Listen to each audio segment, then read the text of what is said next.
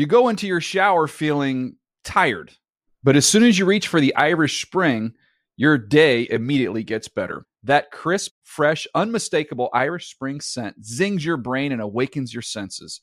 So when you finally emerge from the shower 37 minutes later, because you pay the water bill so you can stay in there as long as you want, you're ready to take on the day and smell great doing it. Irish Spring Body Wash and Bar Soap. Fresh, green, Irish. Shop now at a store near you. Getting ready to take on spring? Make your first move with the reliable performance and power of Steel battery tools.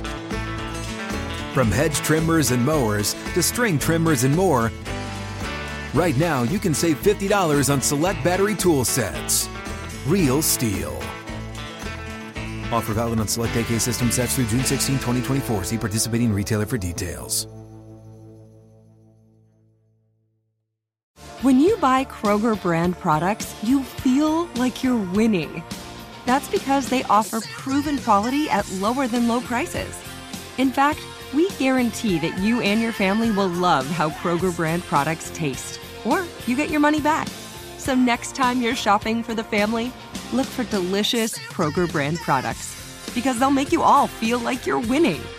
Shop now, in-store, or online. Kroger, fresh for everyone. Open a limited-time 11-month certificate at Kemba Financial Credit Union. At 5.25% APY, it's more than triple the national average, plus it's a safe and secure way to grow your money. Visit your local branch or kemba.org/cb for details. Offer expires May 31st, 2024. APY equals annual percentage yield. Restrictions apply. $500 minimum and $250,000 maximum deposit. Advantage status required. Comparison based on bank rate average. Federally insured by NCUA. You're a growing business, which means you need every spare hour you can find. That's why the most successful growing businesses are working together in Slack. Slack is where work happens, with all your people, data, and information in one AI-powered place. Start a call instantly in huddles and ditch cumbersome calendar invites. Or build an automation with Workflow Builder to take routine tasks off your plate. No coding required. Grow your business in Slack. Visit slack.com to get started.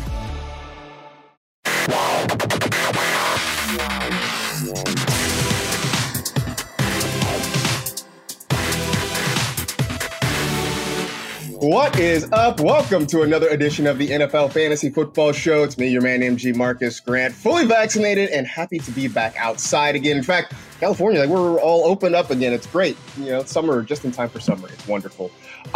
We have another fun show for you. As always, we continue our cavalcade of stars as we go through this offseason. So last week we had Mike Taglier. I was excited to talk to him. This week we've got one of the legends of the fantasy industry. It is the one and only football diehard himself, Mr. Bob Harris. Bob, always good to talk to you. How are things in your part of the Southwest? Fully vaccinated and free to roam around. I just don't go anywhere. No, just went to Texas for the FSGA convention, the first one, I think, you know, where people were there, and it went really well. They had a good turnout and everyone had a great time. And it was nice to, you know, see people in human form. Looking forward, hopefully, to seeing you in Canton this summer.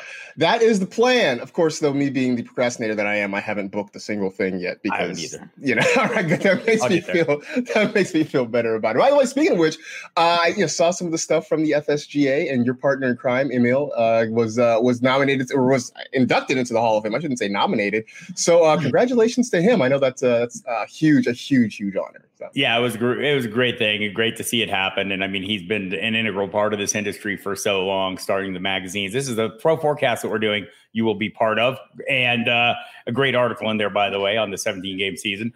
But this will be the 32nd straight edition of that magazine. We've added the other titles. He, you know, he was the first guy to create a high stakes league and event. You can go back to 1998 and you will find him behind the first documented best ball draft in the industry. So has been done a lot of things. And one of the things that I think, you know, that's pretty special about him is his interest in the history of the hobby. You know, he was the impetus behind he and I writing an article going back and studying up on Bill Winkenbaugh, back in Goppel back in the early 60s, the dawn of the fantasy football. And he's been doing a series on his website, Fantasy Nation, of interviews with the pioneers of the industry, right? And so he's done about 30 of those, and I think he has about 30 more to go. So be ready for him to holler at you. Wow, that is incredible. Of course, I mean, you got your own stuff going on. You are the senior editor at Football Diehards Magazine, which, by the way, I don't care what year it is. I feel like the fantasy football magazine will never completely die, because I think when you go to a live draft, there's always at least one person that still has an ink and paper copy of a magazine. It's I sort of compare it to Linus and his security blanket. Like, you just kind of want one in your hand. And so that will never die. And of course, you're doing radio at SiriusXM as well. So you've got a lot on your plate. I know you, you're like the hardest working man in show business, Bob. There's never a dull moment. And the least dull moments are when I get to hang out with you on these podcasts and in human form on occasion. Sweet. That's awesome. All right. Well, let's talk. As I'm getting guests on, one of the things I want to talk about is sort of draft strategy, because I feel like for every person you talk to, everybody sort of has a different way of going about it. One of the things that I think we always talk about is when you get into a draft, especially when you get into the meat of a draft, sort of balancing the get your guy, I mean, just having a guy that you like, that you think is going to perform well, versus sort of trying to draft that player at what the ADP is. Do you have a method for sort of balancing those two sometimes opposing processes of thought? Totally not.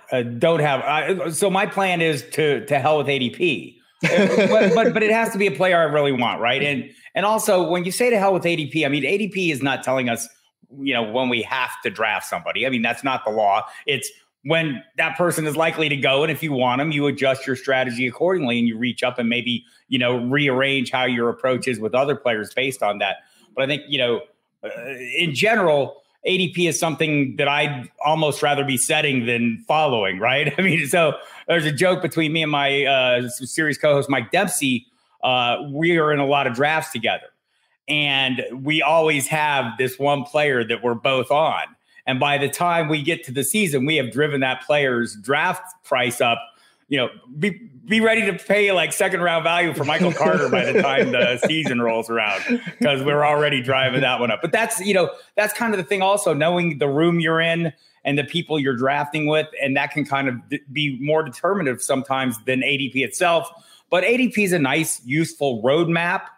You know, but don't be afraid to reach up and grab your guys. They're your guys. You want them. Don't be hindered to say, oh, wow, it's way too early. If you hit a spot in a draft where you're thinking, damn, I don't like any of these other guys as much as I like this guy. I would like to get him cheaper, but I'd also like to get him. I mean, so that's the balancing act that's going on in my mind, is my desire to roster that player versus my tendency to be a cheapskate and want to pay as little as I can for every damn thing in life. So it is a rough go, but I'm not afraid to reach up for players. I mean, Chris Carson is a prime example of a guy who I'll always go over ADP on.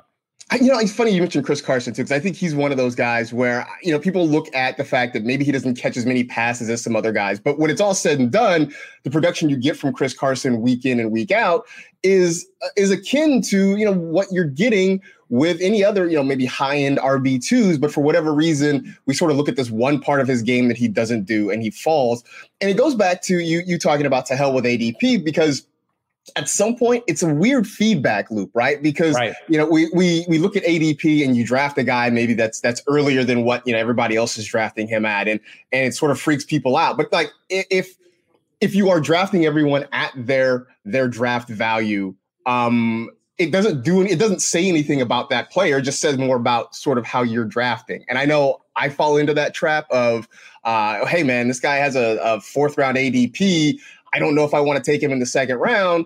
But, you know, I think, you know, I admit that I sort of have to break that tendency, because I think it's easy to fall into. You know, in our defense, you know, we're doing a lot of this publicly on Twitter, where we're going to get lambasted for, you know, the slightest missteps up. I don't care anymore. To hell with you, Twitter. I love you, but to hell with you. But that's the thing, you know, it's trying to overcome those things. Part of it is we're playing in leagues with a lot of people who do this for a living. So, you know, you're not going to, you know, you're not going to sneak one past anybody, right? You're going to have to go out and get that guy if you want him, because some, you know, Like every time I end up waiting on someone, I think I can get him one round later. You know, inevitably I do not. So I think, you know, that feedback loop is playing heavily in my ear when I'm drafting. You know, I will say this one thing, and you touched on it when you and Mike Dempsey do drafts, but I remember the first time I drafted against like listeners to the podcast, and right. It was a whole new experience. They know who you like. I remember years ago, Alex Gelhar and I did the first sort of listener league for this podcast, and I remember us doing the draft, and our heads were spinning because every guy we liked, every guy we thought we could have as a sleeper would go one or two rounds ahead of where we were prepared to take them because all the listeners listened to the show and they knew who we liked. And it was we do that with best balls every week on the show where, I mean, we're running 2 or 3 listener league best balls and you just see it. I mean, it's just, oh, like, okay. So, and that's good practice for, you know, kind of, you know, getting away from and divorcing yourself from that, being locked into ADP, knowing that you're drafting in a room full of people that know exactly what you're thinking. And that's, you know, going back to what I said, you know, you knowing your room, understanding the people you're playing with. And I think for a lot of people in home leagues, you know who, you know, your league mates' favorite players or favorite teams are, or their tendencies, how they've drafted over the years. And you can leverage that a little bit with ADP to maybe gain a little advantage. So that being said, I mean, this is the time of year people are trying to figure out, you know, do we go zero RB, robust RB, you know, wait on a quarterback? Do you subscribe to one philosophy over another when you're drafting?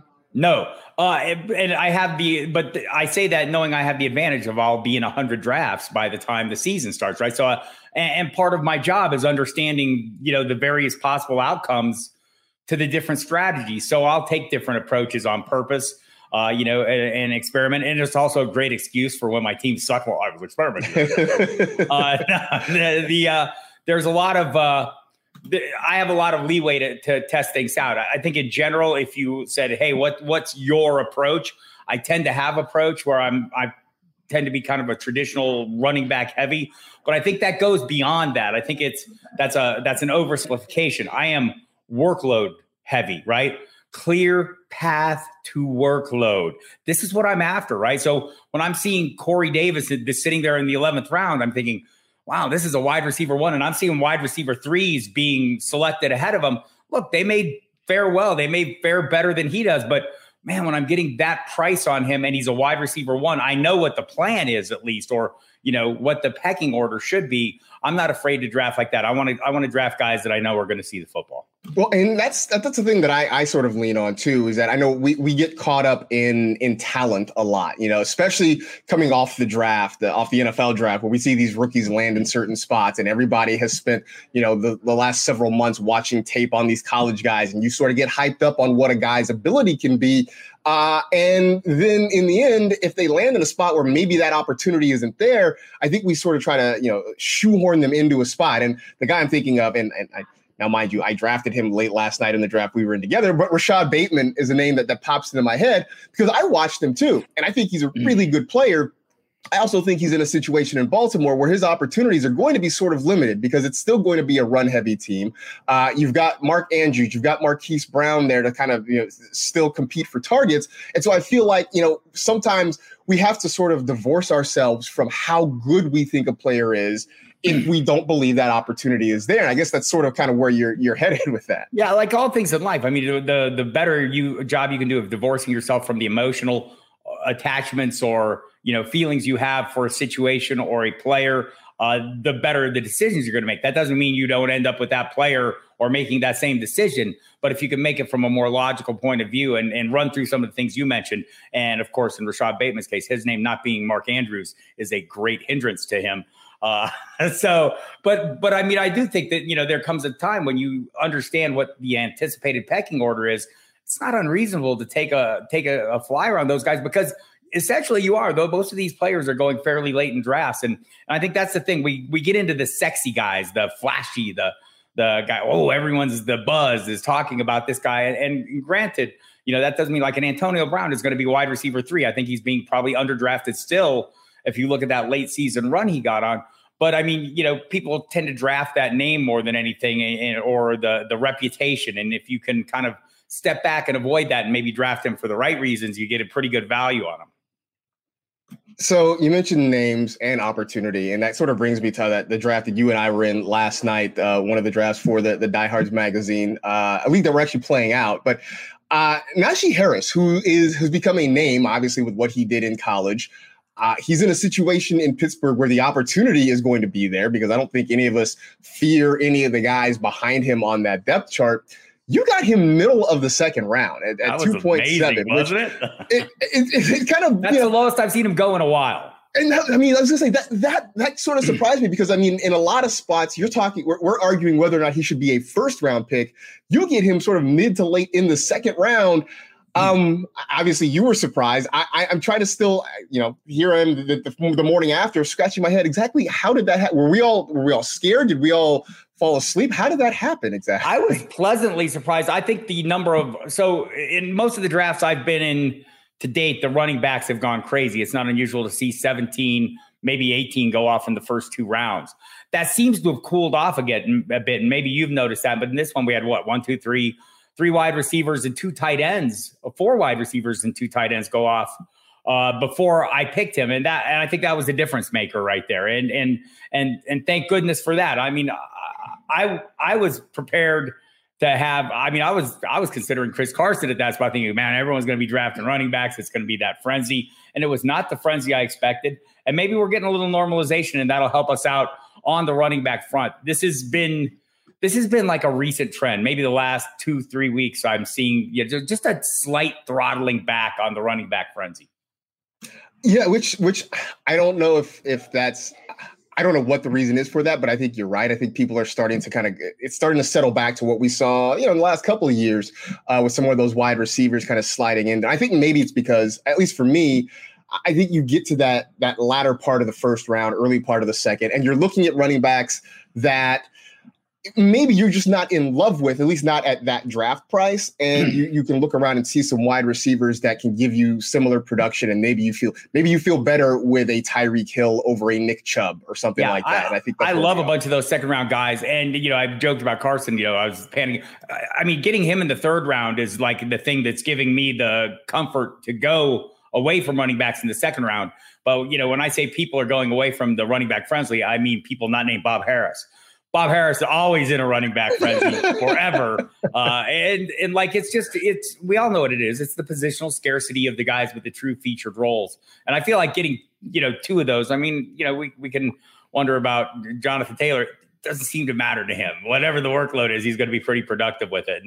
And so, hoping for that late season run to carry over for him as well. And then coming around, I was thinking, man, if I got Eckler, that would be great. If I, Joe Mixon, I'd be happy second round Joe Mixon drafter. Yes, I have no memory. I'm a defensive back when it comes to drafting players who sucked last year. You mentioned Jonathan Taylor because you took him just ahead of Derrick Henry. I'm going to ask me because it's still sort of fresh in the news hole there. Any concerns about Derrick Henry now that Julio Jones is in Tennessee? Not really. I mean, honestly, I think the only reason I wouldn't take Derrick Henry in this draft is because I have a lot of shares of Derrick Henry. And that's something that, happens when you draft a lot. You want to get – there's guys that you wanted to get that you haven't got yet. You're going, I haven't had a chance to get Jonathan Taylor. And I think this is my first share of Jonathan Taylor in any of the magazine drafts. I have some best ball shares, but in all the magazine drafts, and we do a lot of them. I have zero of him. So I was really eager to have him. I have a number of shares of Derrick Henry. I know there's a lot of concerns with Julio Jones, with the obvious regression. Hey, he's going to regress. I don't care. I do think he's a unique individual, Derrick Henry, in that, as far as running back goes, I don't remember a running back in recent memory that dishes out more than he takes. And he does that. I think he's in a good spot. I don't think Julio hurts him. I mean, there's a lot of open targets there. Someone's got to take care of that end of the business before they cut into Derrick Henry's workload. And I think that's what's going to happen. And I think Julio landed in the best possible spot, in that regard, in term from a fantasy perspective of what makes us happy, right? Here's a whole bunch of open targets. Here's a guy who can catch a bunch of them without destroying A.J. Brown. And you talk about Julio Jones regression. What does he regress to? Like 1,100 yards? Right. And like, right. You know. Right. That Derrick Henry, right? The Derrick Henry regression. Right. If he fell off to 1,700 yards, that'd be horrible. You're right. I mean, he's going to run for 1,000 yards standing on his head almost, you know? So I just feel like this is one of those where people, we get emotional. Like we remember guys that have done 2,000 yard seasons in the past and how poorly they fared. As Marcus Grant will remind you, people, it's 17 games this year. And so I do think there's a whole dynamic there that we're going to have to look at is how maybe we see workloads managed maybe slightly differently. I mean, are they just going to go nuts? But in Henry's case, you know, the first few years of his career, they went really light on him. And I'm not a believer in curses and things like that. Sorry, 370 cursors. Just not doing it. You know, it's funny because I hadn't heard that talk about the curse of 370 or 375, whatever it is. I hadn't heard that for a couple of years, and I saw it creeping back into my Twitter timeline yesterday. And look, I get it, I understand it. For those of you who don't know, the thought being after a running back has 375 or more touches in a year, the next year there tends to be a big fall off. Maybe it's possible, but as you mentioned, Derrick Henry is not. He's not a regular back. He's not a regular sized back. No. I mean, I'll never forget seeing him in person the year he was in the draft, and he came through our offices and he walked past me. And I mean, I knew who he was, but if you had told me that he was a pass rushing defensive end, I would have said, okay, yeah, sure. I mean, that's how he's built. And so Maybe he is sort of immune to that. The phrase, one of these things is not like the other, was designed for him. Right. Exactly. Other part of this, do you have a specific tight end drafting strategy? You talk about positional scarcity. That might be the most scarce position on the board. Do you have a way that you tend to attack that position in drafts? Yeah, I'm all over the board on it right now. I mean, I've done Travis Kelce round 1 drafts. I've done Darren Waller round 2 drafts. I've done George Kittle round 3 drafts. I'm always happy to get Mark Andrews wherever I get him. And it's been maybe some round 5 versions of Mark Andrews. And, you know, I mean, there's reasons for concern. You mentioned the additional weapons and things like that. I was talking to Jonah Schaefer from the Baltimore Sun this past Saturday. He alleviated some of my concerns. I said he looks phenomenal. And he seems really, focused on remaining the best guy. But, I mean, he's led that team in reception. So he's a guy I'm targeting. I'm fine targeting a little later, you know. So I think there's all these little mini tiers of tight ends. And I think, you know, you can make the argument that Kelce and Waller are right there in those first 2 rounds. I think people are maybe a little bit dialed back more on George Kittle than they should be. I get that health has been an issue. You know, I try to be injury agnostic. Everybody can and will get hurt at some point, and maybe everybody doesn't have to at some point. So I don't know that, you know, but I'm kind of a Brandon Ayuk guy this year. And so I've been trying not to throw all my eggs in that basket to the degree I possible. And you know, just not for nothing, Brandon Ayuk is one of those guys where I throw ADP out the window. I'm drafting him crazy earlier than everyone else. So, but I think once you get past those, once you get outside Hawkinson, I mean, you know, I'm okay drafting Kyle Pitts. I think there's a pretty clear path to workload there. He's a pretty amazing player. I'm not going to fear the fact that rookie tight ends tend not to be a big deal. He's a big deal. And so I'm okay getting him where he's going if that's what happens. I'm also okay just punting, right? And I'm punting a lot. And, you know, if I'm getting, you know, Irv Smith, Mike Zimmer's comments notwithstanding, I know what I realize he said there, you know, things aren't going to change. I don't think things are going to change. I think his role, I think that means his receiving role remains unchanged. And maybe we see Tyler Conklin more as the inline blocker. But, I mean, I'm not afraid of Mike Gesicki still. I mean, you know, there's a lot of guys I can get later that I'm okay taking a chance on, and even going way late and grabbing Adam Trautman or someone, you know, as a maybe a tight end too with some upside, I'm okay with as well. Your stated strategy is what my actual reality strategy is, even though it's not what I say out loud. Out loud, I keep telling people like, oh, I'm either going to pay up and get one early, or I'm going to wait and get an upside guy late. When in reality, I end up with, the Gasickis and the. I'm doing that more this year than I ever have. Yeah, I always do it. I always try to tell myself, you know, it's like telling yourself you're not going to go back and grab another handful of trail mix or something like that. But you know you are, so just you might as well just own it. That's I think that's where I need to be in my head at this point. It's now. I mean. if you're not really keen on grabbing that Travis Kelce round one or Darren Waller round two, I think everything after that's pretty much fair game. You know, it's hard to find, you know, two guys that are unique to their offense in terms of the targets they're getting. I mean, I think George Kittle could be that guy. I just think the talent at wide receiver, if it stays healthy, could at some point is going to have an impact on him. And maybe not. I mean, the quarterback play is going to be better this year. And maybe the whole offense will be better this year. So we'll see. I'm not against drafting George Kittle. I have some shares of him. I just think it's maybe a little early to grab him at this point when you're having to invest that round three capital. That's true. By the way, you and I think are of the same mind about Brandon Ayuk. I'm excited about him this year. Very, very excited about Brandon Ayuk. All right. So a couple weeks ago, I had Jake Seeley on this show, and we did what I call the fantasy Rorschach tests, which are the guys that, like, you put their name out there and people just see what they want to see from that guy. This week, I've got it's sort of similar but kind of different. It's the guys I'm calling the free range guys, because the range of outcomes could be so vast. Like, I have no idea what to make of them. So I'm going to put it to you and see if you have a better idea of what we should expect from some of these guys. Because generally they're guys that I've avoided in drafts. I just don't know what to do. The first one being Clyde Edwards-Helaire, who last year I thought he was more a victim of our expectations than anything that happened to him on the field. But because of that, and the fact that the Chiefs keep adding running backs here and there, I have zero idea of what to expect from Clyde Edwards-Helaire this year. I expect him to be cheaper than 106 this year. That's my primary expectation, because we did get it in front of our – but that's always also something that we can use to leverage value, right? And when a guy falls short, you know, he's on the near the top of my list of guys that are probably going to be way cheaper than they should be, just based on the disappointment of last year, even if last year wasn't as horrible as we think it was. And it was not great, but it was not terrible until Le'Veon Bell showed up. Apparently it was terrible for Le'Veon Bell too. Right? That was weird. But I think, you know, the surprising thing for all of us was, here's the best receiving back in the draft class, and they don't ask him to catch anything.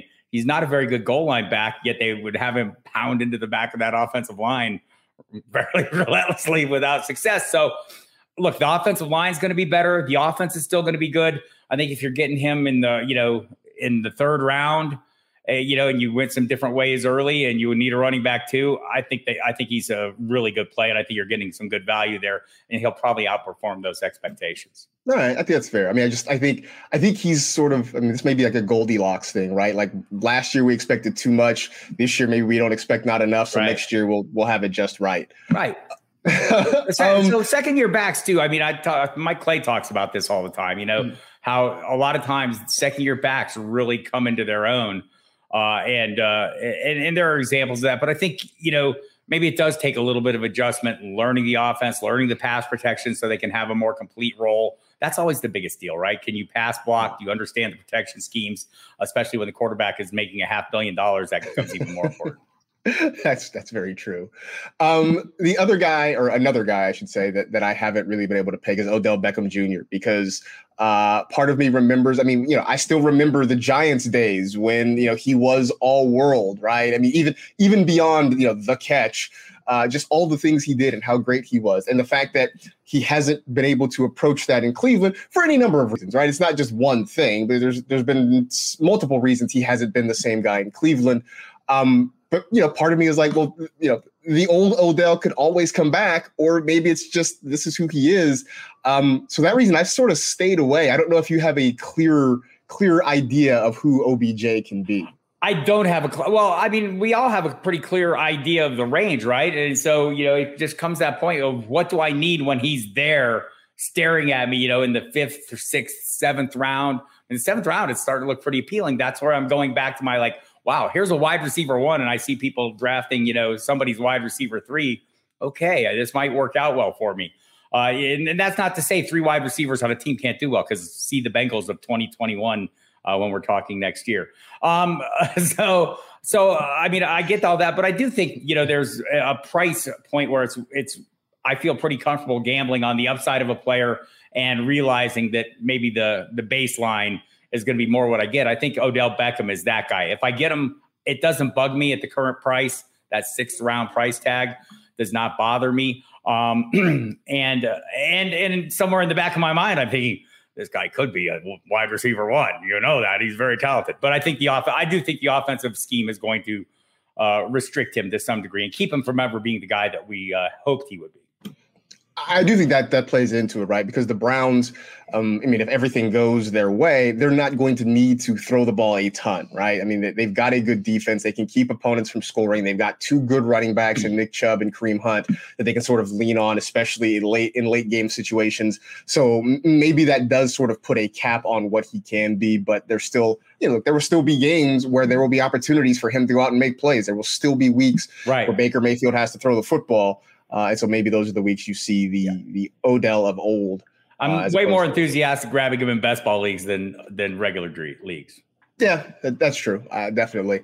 All right. So we go back to his old team, though, and Evan Engram. And I have been, at least for years, sort of holding on to the hope that Evan Engram can replicate what he did as a rookie. And it hasn't happened yet. Part of me is ready to let go of the rope. Right. But part of me thinks that maybe he could be there. And you talked about kind of just getting tight ends where you think you can see value. Is there a spot where you see value with Evan Engram? I see him as a value in every draft I've been in so far. And look, I get it. I mean, he came up way short last year. The Giants could have saved $6 million by trading or releasing him. They did neither. I know they added a lot of other components. Right. So I'm not, going to overstate the case here. But I mean, he was horrible last year and he was still a Pro Bowl player. So there's that, but maybe that says more about the Pro Bowl than it does about anything else. He had a lot of drops, right? And a lot of the passes thrown his way were intercepted.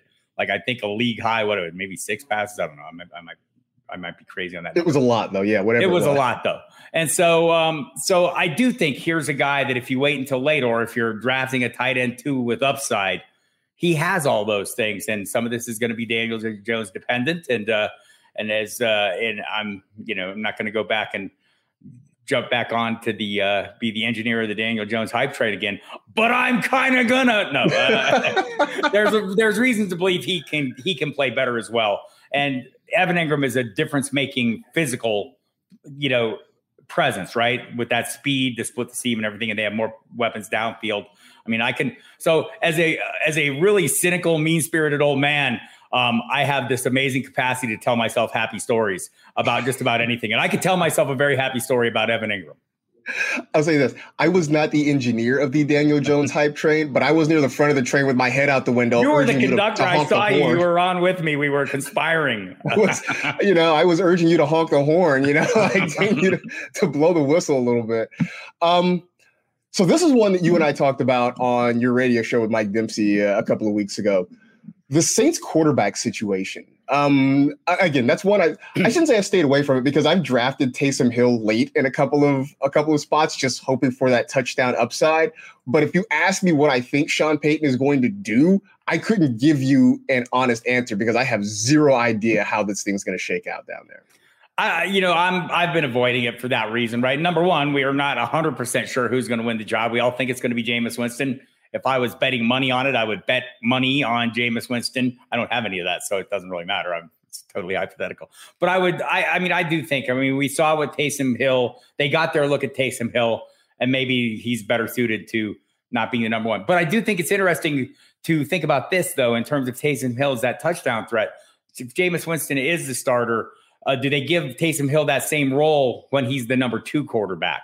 Maybe they need to be a little more cautious with him as the number 2, and they don't put him in those positions as a pass catcher, ball carrier, et cetera, et cetera. I talked to John Hendricks from SI.com about this over the weekend, and that was in part his theory. In general, I'm concerned about the offense a little bit because this offense has been, funneled through a very narrow band of players, right?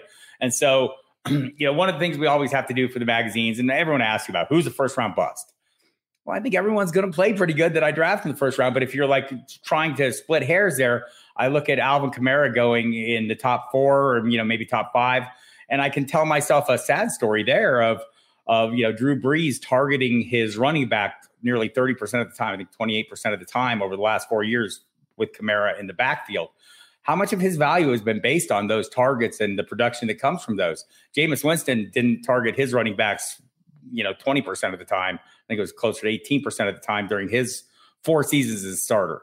Taysom Hill did not target Alvin Kamara heavily last year, as anyone who has Alvin Kamara on their roster knows. So, I mean, if we're looking for a reason to be a little bit concerned, like I'm not concerned. I'm not drafting Alvin Kamara.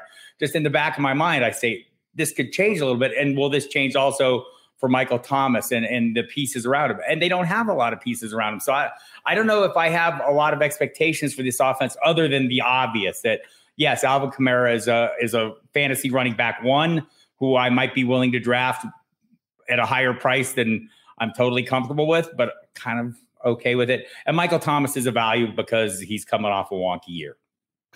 Yeah, I mean, I think Thomas is a guy that I'm not worried about at all in the least. I mean, even when Taysom Hill was the starter, right? There was no fall off for him. He was just as productive.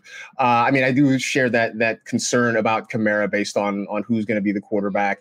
I mean, my thing with Taysom Hill is if they were willing to take Drew Brees off the field, and granted, this was not the same Drew Brees we had seen earlier in his career. Obviously, it was a an aging player who wasn't the same. But if they were willing to take him off the field, who's to say they won't do it with Jameis Winston? Yep, fair point. That's a little bit. I will ask this though: does Alvin Kamara having his own breakfast cereal now change anything? You know, he's got a cereal player, Kamara Crunch, I think it is. Does Adam Trautman eat it? Because if so, I'm even more excited about Adam Trautman. But no, I just want them to let him wear the 2-color shoes every game. Yes, please, NFL. Like a no-brainer. I'll shoot an email to Roger Goodell. See if that'll happen. All right. So you mentioned Michael Carter as a guy you like, and I like him as well. You mentioned you and Mike Dempsey are trying to artificially inflate his ADP. So I will draft Michael Carter in spots. I have drafted Corey Davis in a couple of spots, and it's that. It's that, taking the last slice of pizza sort of regret, right? Like you feel like this is going to be a good idea, but in the back of your mind, you know that this could kind of go wrong. Totally. You could, end up, with the bubble guts in the middle of the night. Like that's sort of how I feel about the Jets offense as a whole. Like on the one side, like I feel like this could be something really good. And then part of me is like, it's the Jets. When has it really been good? Where do you fall on that? Did I mention I'm able to tell myself very happy stories? So I can tell myself a pretty happy story about the Jets, right? They've drafted this quarterback, and I know the history of them drafting quarterbacks is not great. I don't necessarily subscribe to all the historical. I mean, Joe Douglas just got there, right? And so he had to work through some really horrible issues that were left behind in terms of both personnel and coaching, right? So now he has the people he wants on board. He's selecting the player he wants. You look at what he's done in the offensive line the last 2 years. That left side of that offensive line is going to be damn good, right? And so I'm kind of excited. Then you look at the kind of players they drafted on the offensive side of the football at the skill positions. These are like super explosive threats. Elijah Moore is a guy I'm interested in, certainly in Dynasty, and maybe a little bit in redraft, maybe more, maybe less now that Jamison Crowder's back, but maybe not because they might still trade him, I mean that. But I think you look at Michael Carter, I mean, back-to-back 1,000-yard seasons, even sharing with Javonte Williams last year over 23 plays of 20 yards plus. I mean, these are the kind of playmakers you want to give a young quarterback. And I think, and also in Carter's case, I mean, is there anyone there really better? I mean, could Tevin Coleman kind of reemerge as a viable early down play? I suppose so. I mean, it's been a few years since we've seen him be pretty viable from a fantasy perspective, but it's going to be that similar scheme that he knows of. So Mike LaFleur will be running the offense. So, we kind of know what the plan is. And yeah, I kind of am optimistic, or maybe probably more optimistic than I should be, especially about Michael Carter in particular, and maybe a little bit about Elijah Moore, and maybe a little bit about Corey Davis, who's the guy I'm probably investing in more. Not named Michael Carter, it's probably Davis, just because the price tag and the anticipated role. But, they paid him wide receiver one money or thereabouts. Yeah, I mean, I am trying to shake off that whole, ghost of Christmas past thing with the Jets, right? And because what I did like with what they did in the draft and what they've done so far is they are doing for Zach Wilson what they never really did for Sam Darnold, which is trying to put something around him. And we'll see how the coaching staff shakes out and everything around there. But there is at least reason to believe that things will be different this time around. Right. The defense will be better, but maybe not still that much better. And that's, always something we're looking for. Like I'm so rooting against Dallas's defense right now. I'm hoping Dan Quinn can't do a damn thing with that group. I mean, look, that's the reason we love Dak, right? And all his wide receivers, because that defense is just not going to be good, and they're going to have to throw the football a million times a game. So, yeah. All right, before we get out of here, I always like to do some rapid fire, just random fun, non-fancy related questions. You are well known as being a cat person. Love the photos of your furry ones when you throw them up there. So I gotta ask, Garfield or Heathcliff? Well, because I own the real life Garfield, I have to go in that direction. Although my littler one is kind of Heathcliff-esque in his attitudes, just way more murderous. Okay. So Ming the Merciless is a Garfield clone, except about 3 times the size. Wow. All right. You're not feeding him lasagna, are you? He eats whatever he wants. That's stopping him. When you're that big, you kind of do, right? You are also maybe the biggest yogi in fantasy Twitter. Do you have a preferred yoga pose? Anything but crow. Crow is like, I'm like almost 60, man. I don't need that aggravation in my life of falling on my face and breaking my elbow.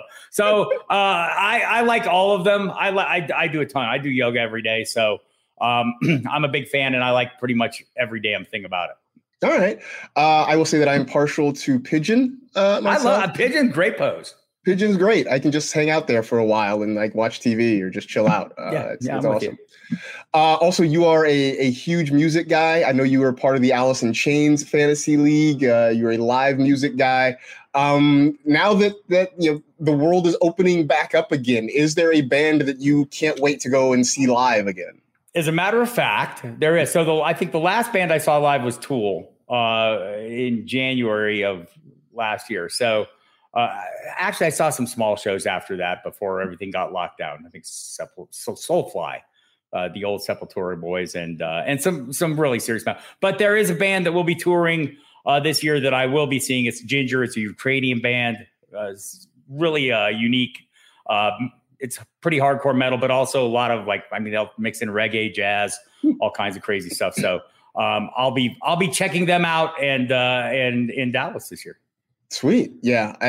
Live music is one of the things I am most looking forward to now that we can go back outdoors again and be around people. I'm definitely looking forward to that. Bob, I always enjoy talking to you. I look forward to being, in your presence in live space at some point in the very near future. I would assume that people who listen to this podcast know where to find you, but for the uninitiated, where can they find your work?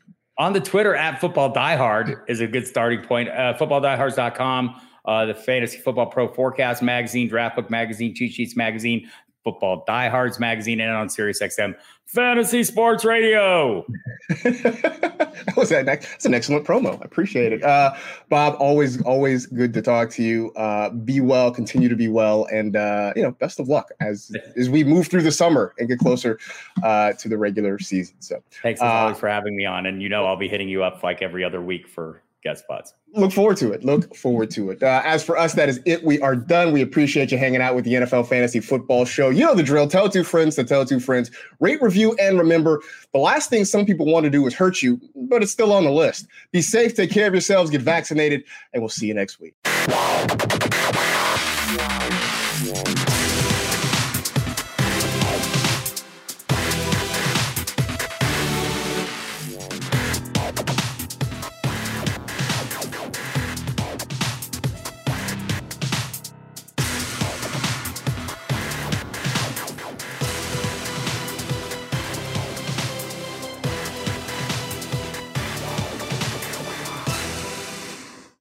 You go into your shower feeling tired, but as soon as you reach for the Irish Spring, your day immediately gets better. That crisp, fresh, unmistakable Irish Spring scent zings your brain and awakens your senses.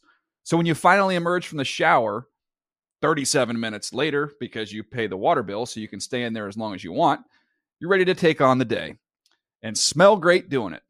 Irish Spring Body Wash and Bar Soap. Fresh, green, Irish. Shop now at a store near you. Getting ready to take on spring? Make your first move with the reliable performance and power of Steel battery tools. From hedge trimmers and mowers to string trimmers and more, right now you can save $50 on select battery tool sets. Real steel. Offer valid on select AK system sets through June 16, 2024. See participating retailer for details.